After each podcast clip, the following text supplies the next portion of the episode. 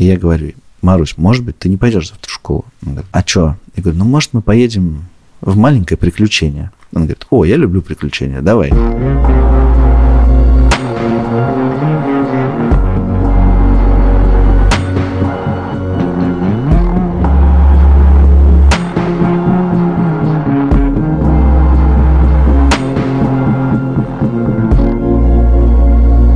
Привет, это подкаст «Новая волна». Я Илья Красильщик. И я Саша Поливанов. Привет. Скорее всего, вы нас где-то слышали. Мы вели подкаст «Два по цене одного». Дело было в «Медузе». С Альфа-банком мы вели подкаст «Деньги пришли», но время все время меняется, ситуация все время меняется, поэтому мы ведем еще один подкаст. Если знаете, прошлые подкасты у нас всегда были про деньги, но не про деньги. Мы на самом деле говорили про деньги, но в реальности мы просто обсуждали самих себя. В этот раз мы решили продолжить делать то же самое. В этот раз мы уже официально не будем ограничиваться деньгами. И в этот раз, да все то же самое на самом деле. Последний раз, когда мы встречались, ситуация была совсем другой. Сейчас идет война. Мы э, раньше жили в Москве, а теперь живем не в Москве. Я живу в городе Рига. А я живу в Тбилиси. В общем, мы такие нерефлексирующие люди, что единственный наш способ э, понять, что происходит, это, кажется, друг с другом говорить э, в таком вот э, режиме. И мы будем рады, если это будет интересно еще кому-то. Мы будем говорить про жизнь вне дома. Мы будем говорить про жизнь вне дома. Мы хотим, как и раньше, общаться, тем более, что мы находимся в разных городах. Мы хотим э, фиксировать, на самом деле, что с нами происходит. Мы хотим выговариваться. Еще мы хотим иногда отдыхать от нашей основной работы, которая у нас теперь, Саша, опять одна. Одна называется «Служба поддержки». Вы можете зайти на сайт helpdesk.media и прочитать, что это такое. В общем, мы опять вместе работаем. Что еще изменилось? Во-первых, изменилось то, как выглядит подкаст, а еще то, как он слышится. Хочется, конечно, похвастаться, потому что джингл для этого подкаста сделан на основе песни группы Айгел, которая еще не вышла, эта песня. И в конце выпуска тоже уже не джингл, а прямо кусок песни, который нам дали ребята из Айгел. Огромное им спасибо. Мы долго думали, как сделать это мне очень хотелось, чтобы мы тут всегда шутки шутим, и на самом деле продолжим их шутить, потому что без них невозможно. Но понятно, что ситуация-то не очень веселая, и очень хотелось, чтобы на фоне этих шуток была какая-то такая пронзительная, отчаянная, но при этом очень человеческая музыка. И думал, думал я про это, и пробовали мы разные варианты. Я слышал, значит, саундтрек к сериалу «Топия», который сделала группа Айел, и понял, что это ровно то, что нам нужно. И написал ребятам, говорю, ребят, давайте, пожалуйста, сделаем что-нибудь для нас. И они сказали, есть песня, которая еще не вышла, послушай. И выяснилось, что это, как мне кажется, идеальное попадание. Спасибо большое группе Айгел за ту музыку, которая звучит в этом подкасте теперь. Что еще не изменилось в этом подкасте? В этом подкасте не изменилась студия подкастов «Либо-либо». И не изменился звукорежиссер Эльдар Фатахов. Между нами кажется, три с половиной тысячи километров. Я понять не имею, сколько между нами километров. Более того, это не имеет никакого значения, сколько между нами километров, потому что, чтобы долететь от тебя до меня и наоборот, нужно облететь такое количество километров кружным маршрутом, что прямые линии здесь совершенно не работают. Да, прямая линия еще долго, видимо, работать не будет. Тут вообще такая ситуация, что мы наблюдаем какой-то коллапсирующий мир, он коллапсирует, коллапсирует, коллапсирует, и каждый год добавляются какие-то вещи, и, и они настолько затмевают все, что было до этого, что ты забываешь о проблемах предыдущих. Ну, то есть, где-то год назад была проблема ковида. Какие-то нужны были прививки, вот это все. А потом случилась война, и как бы ковида больше нету. Но дело в том, что когда ты все равно начинаешь передвигаться, выясняется, что вообще-то он существует. Да, конечно, не в том виде, которого раньше, поэтому сложность, э, когда ты живешь у одной границы с Россией и хочешь передвинуться к другой границе с Россией в облет место, где Россия бомбит мирных жителей, получается, что ты как бы решаешь, с одной стороны, проблему ковида, с другой стороны, проблему войны, с третьей стороны, с того, что Россия уже и так все равно пересыралась со всеми до этого, поэтому все летает через жопу. Я вот недавно летал к тебе рейсом Рига-Кутаиси. Рига-Кутаиси, ребята, Рига-Кутаиси. В общем, было поразительно, что все вдруг забыли о том, что существуют QR-коды, и у всех официальных лиц исчезли считывалки для QR-кодов. И они говорят теперь, давайте бумажку. А типа QR-код не работает. Мы так сразу пошли в быт, а хочется немножечко обсудить этический вопрос. Я тоже об этом думал. Да, ты как формулируешь его? Мне э, хочется как-то понять, каким образом в ситуации, когда происходит чудовищная война, можно обсуждать собственное неудобство, скажем так. Нет, неизбежно этот подкаст будет таким что эти, значит, люди, сбежавшие из России, обсуждают, шутят и рассказывают о том, как им иногда хорошо, а иногда плохо живется за границей. Типа, разве это сейчас самое важное? Вот, я хочу ответить на этот вопрос. Ты хочешь ответить? Ну, это ответь ты сначала. Это вообще не самое важное. Я думаю, что это такой дневник. Дело в том, что мы переживаем очень страшное, гадкое время, которое нужно фиксировать. Вот, например, фиксируется он там у меня в Инстаграме всякими страшными историями в войне. Ну, я уверен, что это гораздо важнее, чем то, что мы сейчас записываем. Но это не все. Мне кажется, что мы переживаем время, которое надо запоминать и надо обсуждать сейчас, потому что потом будет обсуждать поздно. Не будет момента, когда мы сможем это обсуждать потом. И это странное время, оно важно в том числе в смысле бытовых изменений, и в смысле того, что переживают люди. Мы, конечно же, будем много шутить и как-то как бы иронизировать по поводу происходящего, что ни в коем случае не значит, что мы каким-то образом пытаемся увести фокус внимания от войны. Нет, самое главное – это война. Я считаю, что нужно за этим следить, а также еще можно фиксировать, что с нами происходит. Это не только про нас, мне кажется, что это касается довольно много людей. Я вот вижу много людей в Тбилиси, Саша видит много людей в Риге, а еще есть куча разных других городов, где это все происходит. И это какая-то такая в многом абсурдная реальность, во многом как бы комическая реальность, где-то трагическая реальность, которая, ну как, я не знаю, ужасно не хочется сравнивать, но вот как будто бы, не знаю, 1920 год, и люди уехали с одной стороны в другую. Я надеюсь, говоря, что все закончится несколько лучше, чем тогда. Но э, так или иначе, сейчас вот такой момент, и никто не знает, во что это все выльется. Да? И надеюсь, что когда-нибудь лет через 5, 10, 20, ну, при нашей жизни мы будем на это смотреть и думать, а, вот был такой странный период, и он там 2022-2024 год, да, в 2024 все закончилось, не знаю, желательно хорошо. Вот, и ты понимаешь, что вот, и вот как они думали. Но всегда на эти периоды, как мы теперь понимаем, смотрим, мы очень, очень важная разница в том, что есть люди, которые смотрят это из будущего, они знают, что это был период конечный, а изнутри он кажется бесконечным. И поэтому он как бы совсем по-другому переживается. Я не, не знаю, я не вспоминал там Вторую мировую войну, ну, как-то воспринимал, ну, как бы не ощущал это, да, как время, которое как бы каждый день происходит что-то, что это просто кусок жизни.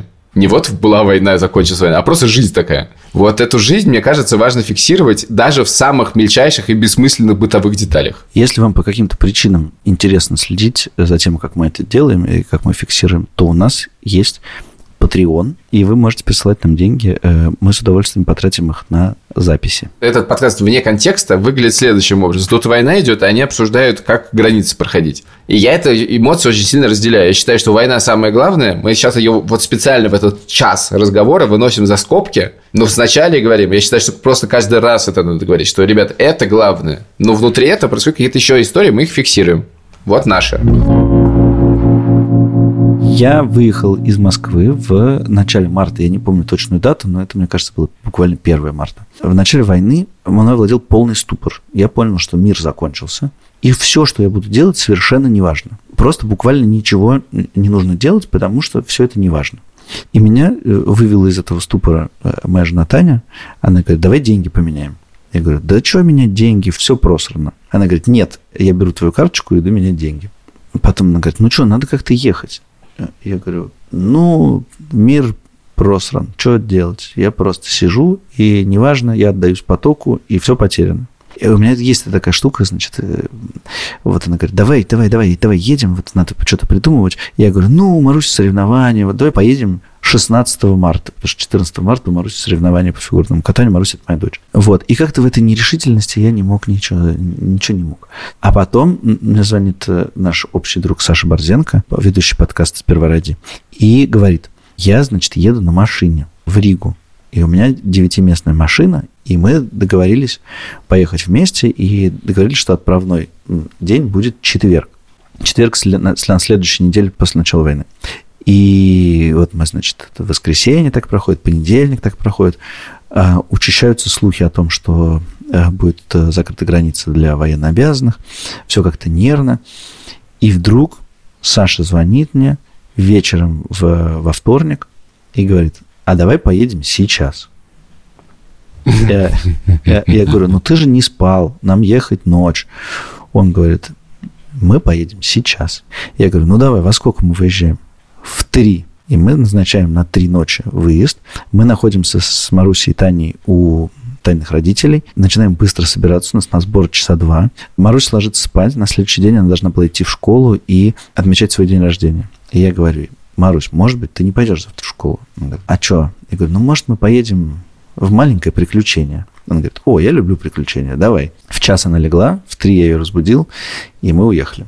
Да, мы ехали в Ригу не просто так. У меня есть э, местный вид на жительство, у нас здесь квартира в ипотеке. Короче, Рига была очевидным вариантом для побега. Никаких других особенным я и не рассматривал. Ты сказал про этот вторник, я, конечно, хорошо это помню, этот вторник. Это казалось очень длинным периодом, вот эти первые дни.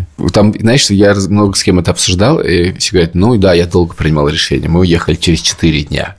Вот такие, я помню, были разговоры. И я сейчас не буду, как, знаешь, все эти истории. Что я почувствовал 24 числа, ад я почувствовал 24 числа, но вот этот момент выезда, там как-то это все несколько дней обсуждалось, потому что, ну, сложно. Там у меня есть Соня, моя девушка, есть мои дети, есть Катя, мама моих детей. Мы обсуждали, как это сделать. Прости, я тебя перебью, потому что я вспомнил, что еще был важный аргумент у меня, когда вот я сидел в прострации, и я думал, ну, куда я поеду? Красильщик-то в Москве. Да, но мне, мне кажется, мы это как бы довольно быстро в один какой-то вечер бы сказали друг другу, что мы валим. Вот, и там я помню, значит, была, был разговор, что, значит, Катя поедет с детьми в Тель-Авив, вот, а мы с Соней собирались ехать, как-то добраться до Тбилиси, и что-то я на это все смотрел и думал, что, типа, можно в конце, наверное, следующей недели уже, ну, как бы решили, что едем, можно в конце недели доделать какие-то дела. И дальше случилось несколько вещей. Первая вещь случилась, значит, в понедельник, когда я уже немножечко нервничал. И я сидел, сидел, сидел, смотрел билеты, и тут мне, значит, один мой знакомый пишет. Я улетаю в Дубай. И тут я думаю, господи, какой же я дебил. У меня же есть билеты на среду в Дубай на неделю с забронированной гостиницей и оплаченной. Потому что это было куплено до войны, и это предполагалось отпуском. Я абсолютно забыл о том, что у меня был запланирован отпуск. Даже какой отпуск во время войны? Но у меня это в голове абсолютно не связалось, что как бы это можно воспринимать не как отпуск, а билеты, купленные за нормальные деньги, на среду, значит, из России. Я говорю, Соня, у меня билет в Дубай, что за бред? Конечно, в среду надо лететь просто туда. Вот. И в среду утром, значит, дети улетали, значит, с Катей в, в Израиль. Вот. И дальше, значит, ну, надо было сделать какие-то дела. Значит, надо сделать, там, не знаю, доверенность, надо сделать то-то, надо сделать все-то. Э, какие-то, ну, все, в понедельник, в среду ты покидаешь страну на неизвестный срок. Вот, и я помню, значит, день под названием вторник. Я пошел делать доверенность, и мы сидим в кафе, что-то там решили выпить пиво. И тут мне Соня показывает сообщение про то, что на границе что-то человека допрашивали. А это было новое явление, такого раньше не происходило. Uh-huh, uh-huh. Я на это смотрю, говорю, нет, что-то хрень какая-то, я что-то, ну, что какая-то паника, не может быть. Проходит несколько минут, совершенно другой человек мне присылает такую же историю от другого человека. И дальше они начинают сыпаться просто одна за другой, их происходит несколько. Это, конечно, вызывает некоторую тревогу. Дальше мы идем в соседнее место, значит, все проходит на Покровке, мы идем в кооператив «Черная кофейня». Первое, что я вижу, обнимающихся людей, которые говорят, ну, до встречи в Ереване. Ко мне подходит девушка незнакомая, мне говорит, Илья, я придумала акцию, да, надо заклеивать окна. В смысле заклеивать окна? Ну, в смысле, знаешь, как при авиаударах окна заклеивают крестиком? Да, да, да, Вот надо все окна в Москве, чтобы люди заклеивали все окна крестиком. Не такая плохая акция, надо сказать. Я, я как бы не могу это посмотреть, говорю, ага, ага, надо окна заклеивать. Интересно. Дальше подходит нам наш друг и говорит, я вывожу всех. Снимаем дом в Тбилиси, у него компания, значит, снимаем дом в Тбилиси, всех вывозим. Мы говорим, ага, ага. Мимо проходит девушка, говорит, завтра эвакуируюсь, завтра эвакуируюсь. Рядом сидит девушка, которая говорит, у нас заминировали детский сад, всех эвакуировали. И продолжает сыпаться сообщение про, значит, то, что кого-то допрашивают на границе. Это, наверное, тот момент, когда я испытал панику. После чего я сделал следующую вещь. Я позвонил в Аэрофлот и поменял мои вечерние билеты в Дубае на утро за 50 тысяч рублей. Это мощно. Дальше мы, значит, поговорили с детьми вечером вместе с Катей приехал, поговорили с детьми, сказали, что мы в путешествие, что дети это в Израиле, дети страшно, разумеется, обрадовались. Как всегда происходит, когда им сообщают некоторые шокирующие новости, они сначала очень радуются, а через некоторое количество месяцев... Понимают, что произошло, да. Надо кучу всего сделать. Надо сделать ПЦР детям, надо сделать то, надо сделать все, надо отвезти кошку родителям. Надо... Короче, дел на всю ночь, надо собраться. Я понял, что я просто не готов собираться, потому что я открыл чемодан и просто ходил по квартире и бросал туда вещи, не складывая, просто бросал, сгребал с полок и закрывал все. Потому что я просто понял, что у меня нет эмоциональных сил нормально собираться в эмиграцию. И дальше, собственно, ну и поскольку мы ждали, что будут допросы на границе, а мне уже начали писать какие-то люди, типа, чувак, ты вообще-то будь осторожен, за тобой присматривают, на твой инстаграм внимательно смотрят уже. У нас был там типа рейс, по-моему, в 9 с чем-то утра. Короче говоря, мы хотели приехать в аэропорт за 3 часа.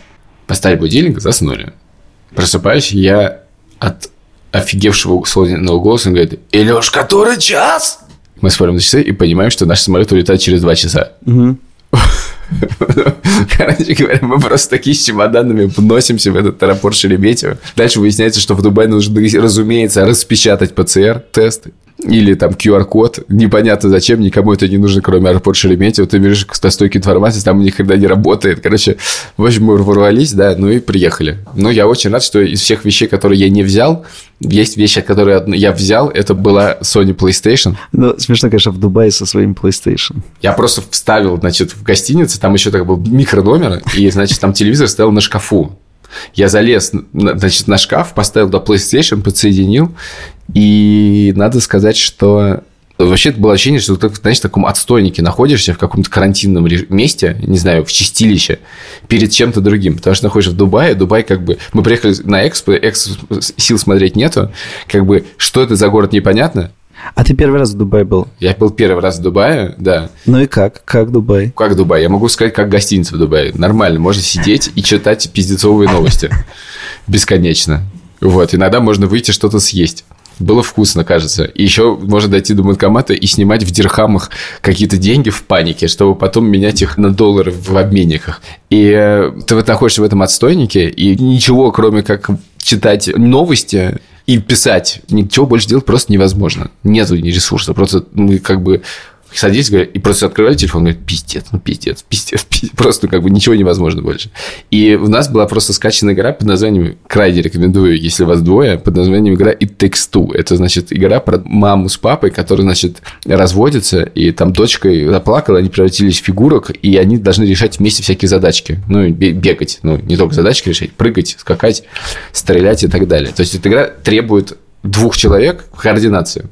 И это реально спасало. Мы выехали в 3 часа ночи, и Саша Борзенко на МКАДе сказал, что он хочет спать, ему нужно остановиться и 15 минут поспать. И тут я понял, что и поездка будет интересной, потому что он начал засыпать буквально сразу. Мы перешли границу где-то в районе, кажется, пяти вечера э, с остановками, значит, на сон. Сейчас я правильно понимаю, что смысл выезда в 3 часа ночи не был никакого, кроме как панического? Э, нет, нет, никакого не было. Ну, отчасти считается, что ночью лучше ехать, потому что дети спят. Но если вы границу пересекли в 5 вечера, вы ехали не только ночью. Да. Это верно. Вы ехали весь день. То есть, в смысле, как бы единственный смысл это был тоже почувствовать себя субъектом действия и, и что-то да, сделать. быстрее, быстрее, да, ехать да. быстрее. Ну, в общем, мы пересекли границу, дети сразу попросили какие сим-карты, чтобы у них был интернет. А городов в округе нет, просто трасса, какие-то маленькие деревни. И мы видим указатель на город АП. Три километра до города АП. Город Апе не находится даже на самой подробной карте Латвии. Это действительно маленький город. Э, в нем есть церковь. Может, это все-таки не город? Ну, нет, в нем есть церковь, и в нем есть магазин, э, супермаркет. В целом, это не, не словарное определение города, ну хорошо, да. Вот, и мы выходим из машины, э, поворачиваем за угол и видим человек 20, которые поют песни на украинском, украинские флаги и сбор пожертвований украинцам.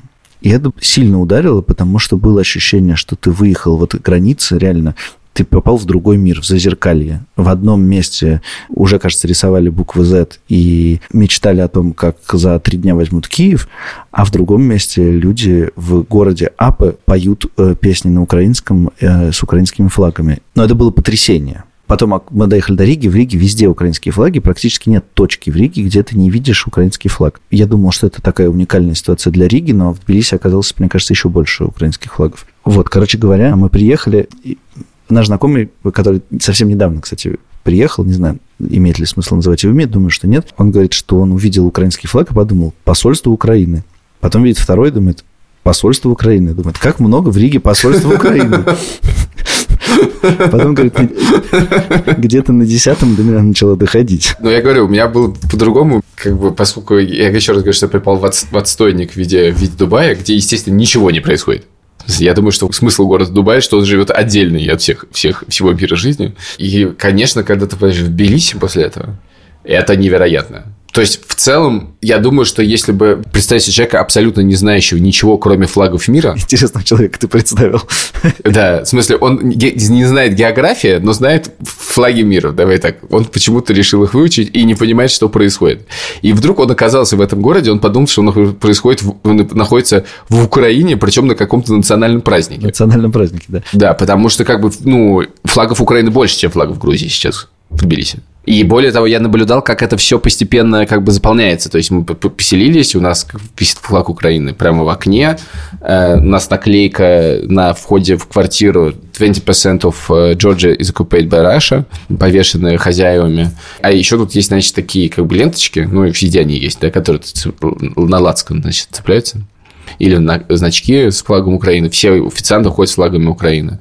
И э, мне хотелось его надеть, но мне как бы было неловко, потому что у меня было ощущение, что я как бы, знаешь, использую как оберег, то есть как бы как бы скрываюсь, то есть это как бы я использую вещь, которая мне не принадлежит для того, чтобы как бы защититься. Нет, нет, это очень понятно, да, потому что национальные символы, они что-то значат. И как будто бы ты берешь его и пытаешься... А я вот, вы знаете, я, я не совсем из России. Я как бы из России, но не совсем из России. Не только в этом дело. Дело в том, что я, я вообще-то как бы готов идеологически совершенно нацепить э, ленточку с украинским флагом. Проблема заключается, заключается в том, что я не могу себе ответить на вопрос, а я это делаю потому, что я ее хочу нацепить или потому, что это дает мне какую-то условно выгоду. Угу, угу, понятно. А именно я не, не из России. Вот. И это как бы морально-этическая дилемма, которая у меня была разрешена следующим способом. Я шел по улице, ко мне подошла девушка, которая меня узнала, сказала, я спасибо за то, что вы делаете. А у нее была такая ленточка. Я говорю, клевая ленточка.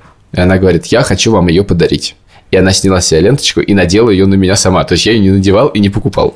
И надо сказать, что после того, как я оказался с ленточкой, мне стало гораздо проще. Это, надо сказать, ощущение сравнимое. Я не знаю, как бы, вообще сейчас как все закапывают, но я помню ощущение после того, как я привился от ковида.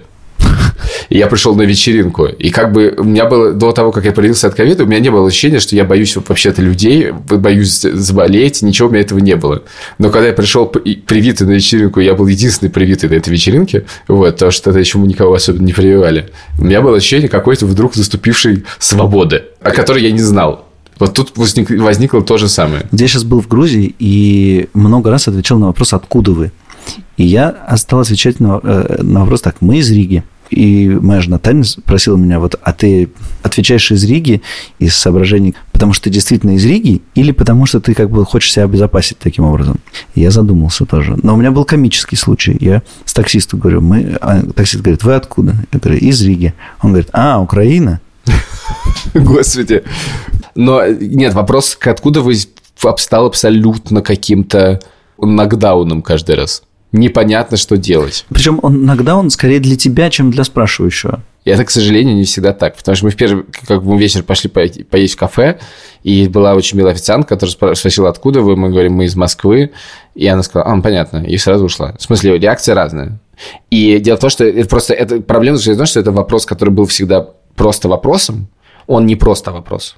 И реакция после этого всегда есть. То есть, на самом деле, это не проблема в том, что даже какая будет реакция. Это проблема в том, что вопрос, типа, откуда ты, который был, типа, как дела, сейчас это вопрос в жанре, что вы думаете про Мариуполь? Ну, в смысле, представь себе, ты задаю такой вопрос в светской беседе в кафе. И вопрос «откуда ты?» он просто стал совсем непростым. В субботу я э, видел уже совсем какой-то нелепый пример вопроса «откуда ты?». Значит, ситуация была следующая. Мы поехали гулять на природу. Я здесь купил мопед, и мы поехали на природу. Чем хорош Тбилиси? Потому что мы живем в самом центре Тбилиси, природа начинается примерно в 7 минутах езды на мопеде, а еще через 15 минут ты оказываешься в горах э, и в окружении отара овец. И вот, значит, мы приехали, значит, стоит какой-то монастырь э, недостроенный, мы находимся на лужайке, оттуда только что у, ушла отара овец, потому что как только мы пришли, пастухи ее отогнали, и они такие ушли, значит, все. И мы небольшой компанией людей, человек нас пять, наверное. Значит, мопед стоит, мы сидим, смотрим на закат. Невероятная красота. Кто-то пьет вино. И тут сзади прискакивает мужик на лошади. Грузин. Он просто скакал мимо на лошади и доскакал до нас. И он говорит, откуда вы? И тут возникла неловкая пауза. Причем, на самом деле, пауза. Это неловкость паузы, она же как работает? Если бы как бы меня одного спросили, откуда, я бы сказал, я из Москвы, и мы бы обсудили, что и как. Но когда людей пятеро, то поскольку концепции ответа на вопрос нету, то все боя... не, не говорят, тоже думают, что другой скажет. И что-то это становится совсем идиотской, потому что человек спрашивает, откуда вы? И все такие молчат. И это просто уже прям, прям тупо. И он говорит еще раз, так откуда вы? И кто-то говорит, мы из Москвы. Он говорит, а что молчите? Почему стесняетесь? Я нормально. Я вообще хочу сказать... И тут начинается текст, чувак на лошади начинает говорить просто как Антон Красовский. Он говорит, если бы я был бы на месте Путина, я бы еще хуже сделал. Потому что врагов народа надо расстреливать. Кого прокатить на лошади? И дальше он самую там девочку, то есть, которая была, он просто говорит, садись на лошадь, прокачу. И она садится на лошадь, и они ускакивают на лошади. После фразы, что врагов народа надо расстрелять, я думаю, что, ой, был Путин, значит, теперь просто Сталин к нам на лошади прискакал, буквально. То есть, как бы акцент тот же, и текст тот же. Значит, и они ускакивают, и прискакивают обратно. Она слезает говорит, не переубедила. Но я хочу сказать, что э, здесь, э, давай все-таки какие-то про географические там э, бытовые подробности. В Тбилиси есть огромный разговор про то, что здесь не рады русским россиянам. Их здесь не ждут, и это действительно такое есть, э, но в бытовом плане это практически никогда не выражается. То есть практически этого очень мало, и очень много раз меня спрашивали, как бы откуда вы. Я всегда говорю, что я из Москвы, никогда ничего не говорил ничего другого, и при этом у меня это есть украинская ленточка. Не всегда, правда, когда холодно есть, потому что она на куртке висит, когда тепло нету. Вот. И они спрашивают, что уехали, я рассказываю. И никогда, честно говоря, не вызывало это каких-то нюансов. Э, есть люди, которые аккуратно разговаривают, есть люди, которые начинают поддерживать, но надо сказать, что люди, которые начинают поддерживать, лучше бы не поддерживали, потому что ты на такой слышишь. Вот, говорят, в Ереване с этим совсем сложно, в Тбилиси все-таки все совсем не так все-таки должен сравнить это с атмосферой в Москве, где количество людей, которые готовы выразить неприятие тобою, оно настолько радикально выше. По любому поводу, причем от того, что ты едешь на самокате, до того, что ты не едешь на самокате. Да-да-да, то есть, в смысле, как бы здесь настолько спокойнее и во всем плане, насколько, не знаю, от того, что, да, есть люди, которые не рады тебе, они действительно есть, это может возникнуть, можно про разное тут порассказывать, но это несравнимо с тем уровнем стресса, который, судя по рассказам, испытывают люди в Москве от сложности коммуникации с другими людьми. Поэтому это все, честно говоря, звучит как полная фигня. Мы с тобой несколько дней провели в Тбилиси вдвоем, э, ну, в смысле, вместе. И э, ты много раз мне рассказывал о том, какой Тбилиси чудесный город. Я вот хочу, чтобы ты э, что-то из этого повторил, потому что твоя нелюбовь к Риге известна, так сказать, по обе стороны Атлантики, а вот Тбилиси, который ты был до этого в Тбилиси много раз? Я был много раз, но я понял Поэтому раз, что я, конечно, ничего, ничего не понял про Тбилиси в предыдущие разы, да. Но я сейчас, конечно, не то, что понял все. Но, ну, да, давай. Совершенно другой город мне раскрылся. Ну, да, да, я на самом деле, мне кажется, есть ощущение сейчас, что моя... Действительно, мы, там, мы с тобой уезжали на 4 года в Ригу, оба вернулись оттуда в Москву, и я после этого это воспринимал как never again, а ты все стремился в Ригу и вернулся в Ригу и счастлив кажется этому. Все так. А, насколько это можно в этой ситуации, да. Для меня это все было дико травмирующий опыт Риги, и я как бы не могу это понять. То есть я как бы я рад, что когда людям радостно, но я не могу. Когда я приехал в Тбилиси, я понял, что, э, что кажется, моя проблема с предыдущей миграцией была скорее не в эмиграции, а в городе все-таки. Просто в Тбилиси есть некоторые вещи, которые сейчас, по крайней мере, вот давай, в Тбилиси весны 22 года есть какие-то вещи, которые ну, мне нужны для того, чтобы чувствовать себя в городе хорошо, и которых напрочь лишена Рига во все времена практически, которые там был. Значит, первое – это, конечно, климат. Тут тепло, и я понял, насколько мне это важно, насколько мне важно. Типа, потому что мы приехали, это был один из худших мартов в истории Тбилиси, был страшный снегопады, но тем не менее в конце марта началось лето, и вот сейчас вот начинает прохладно, но все равно это совершенно, ну, это невероятно. И за климатом идут некоторые вещи, которые мне тоже ужасно важны. Это живой город, Здесь все гуляют, здесь все наружу. В смысле, я имею в виду кафе, как бы, ты, как бы это живой город. Рига город, который, ну, сейчас у вас по-моему, по-прежнему комендантский час, но, честно говоря, не знаю, что такое в Риге комендантский час. Ты в любом случае в Риге после 9 вечера абсолютная тишина. Да, здесь город гуляет все время. Это мне ужасно нравится. Это очень красивый город. Это холмистый город. Это город, в котором ты можешь действительно сесть на какой-нибудь вид транспорта и немедленно оказаться на удивительно прекрасной природе. Он большой довольно. Он гораздо больше, чем я думал. Вообще в два раза больше Риги. Плюс сейчас здесь, конечно, уникальный момент, который нужно просто фиксировать, и почему хочется записывать этот подкаст, это действительно уникальный момент, потому что, ну, у меня ощущение, что здесь как бы здесь знакомых больше, чем в Москве. Причем меня здесь ощущение, что меня знакомых больше, чем в Москве, когда я был в Москве масштаб переезда, ну, как ты входишь по улице, все время встречаешь знакомых. И это легко, да? Я помню, в Риге было, это было не так легко. В Риге, поскольку знакомых было мало, или кто-нибудь приезжал, это всегда было необходимо встречаться, что-то. Клево встречаться с знакомыми, с друзьями, но это не нравится как вынужденная штука. А здесь это как-то легко происходит, потому что все могут сходить к другим людям, да? То есть это гораздо более расслабленная ситуация. И точно так же с всякими событиями. Их очень много. Здесь все время что-то происходит. Я никуда не хожу, но я знаю, что я могу куда-то сходить. Плюс мне нравится то, как это происходит. Потому что все события, которые здесь происходят, все происходят в благотворительные в помощь украинцам. Огромное количество людей, которые уехали сюда, они уехали не просто, чтобы уехать, а чтобы что-то делать. И даже люди, которые не уехали, они хотят что-то делать, они присоединяются к этому. И вот эта движуха, вот это как бы движение за какое-то добро, кто-то селит у себя украинцев. Вот, знаешь, у нас есть знакомый общий, который снимает квартиру, и у нее аренда устроена следующим образом. 800 долларов стоит квартира, и 200 долларов фонд э, помощи Украине. То есть, это, как бы ее квартира стоит 1000 долларов, из которых 200 просто по, по договору платится в фонд помощи Украине. Значит, Билайн, цвет Билайна желтый с черный, да, по всему миру. Но здесь, здесь то он желто-синий.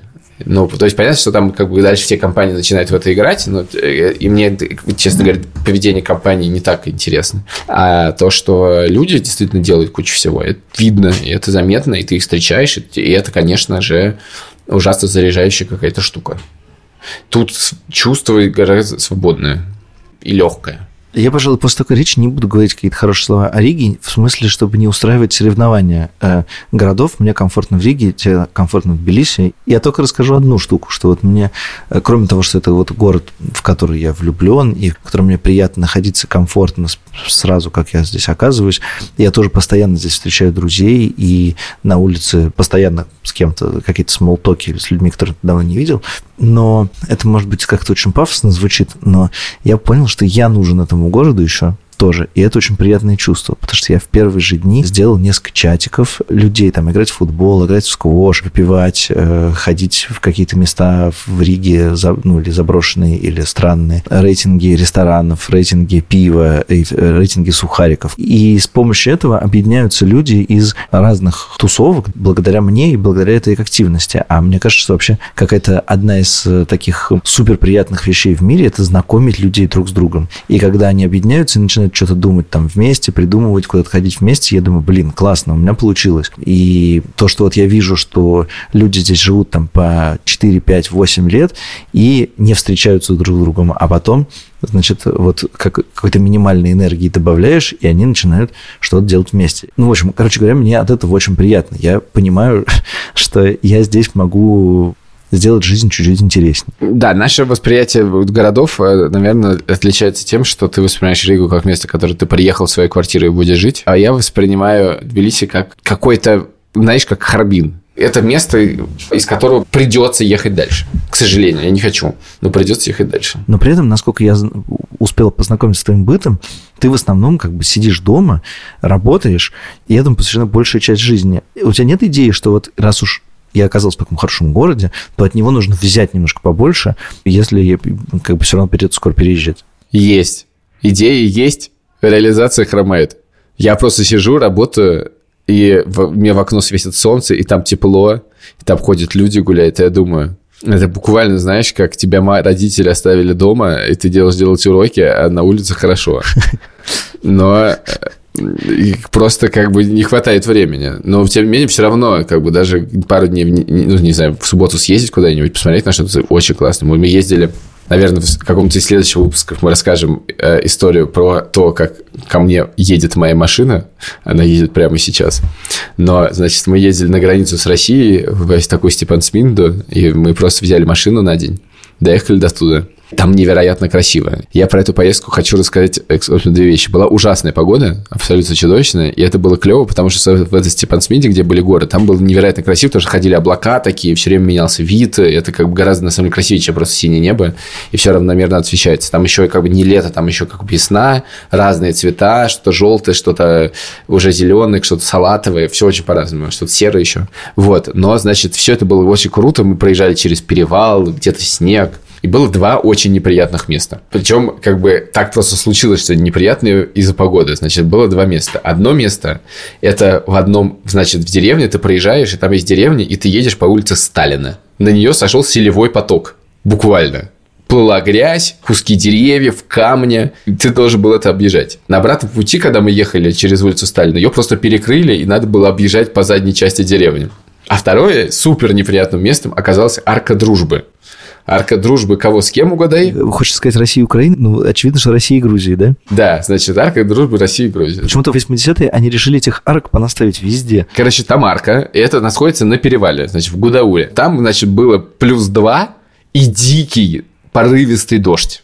Мы в режим путевых заметок перешли, наверное, тоже классно. Но для первого выпуска пора заканчивать. Дело в том, что э, вообще-то подкастов про переехавших сейчас много. Даже Поливанов запичил изначально этот подкаст, и я, я показал ему подкаст под названием «Живи там хорошо». Клевый подкаст, который делают э, тоже журналистки. И он построен так, что там по очереди разговаривают с разными людьми из разных городов. И это клевый формат, понятно. Сейчас он очень актуальный.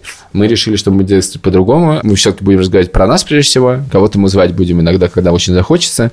Но так или иначе мы будем идти через какие-то это феномены. Феномен номер один был, назывался «Как все началось» с, безусловно, постоянными уходами от темы. Потом мы можем обсудить деньги, перелеты, больше поговорить про восприятие местно. Язык, местный, язык. еда. В общем, будет много всего. Спасибо, ребята. Это такой пробный выпуск, пробный шар. Ведь мы еще никогда не записывали подкасты, нам надо попробовать это делать. Да, мы очень неопытные, мы очень волнуемся, и поэтому очень важны ваши отзывы и комментарии, оценки, и лайки, и все остальное. Еще раз большое спасибо группе Айгел, либо-либо, Ильдару Фатахову и всем, кто до этого момента послушал. Вообще-то это важно. Пока. До встречи через неделю. Это не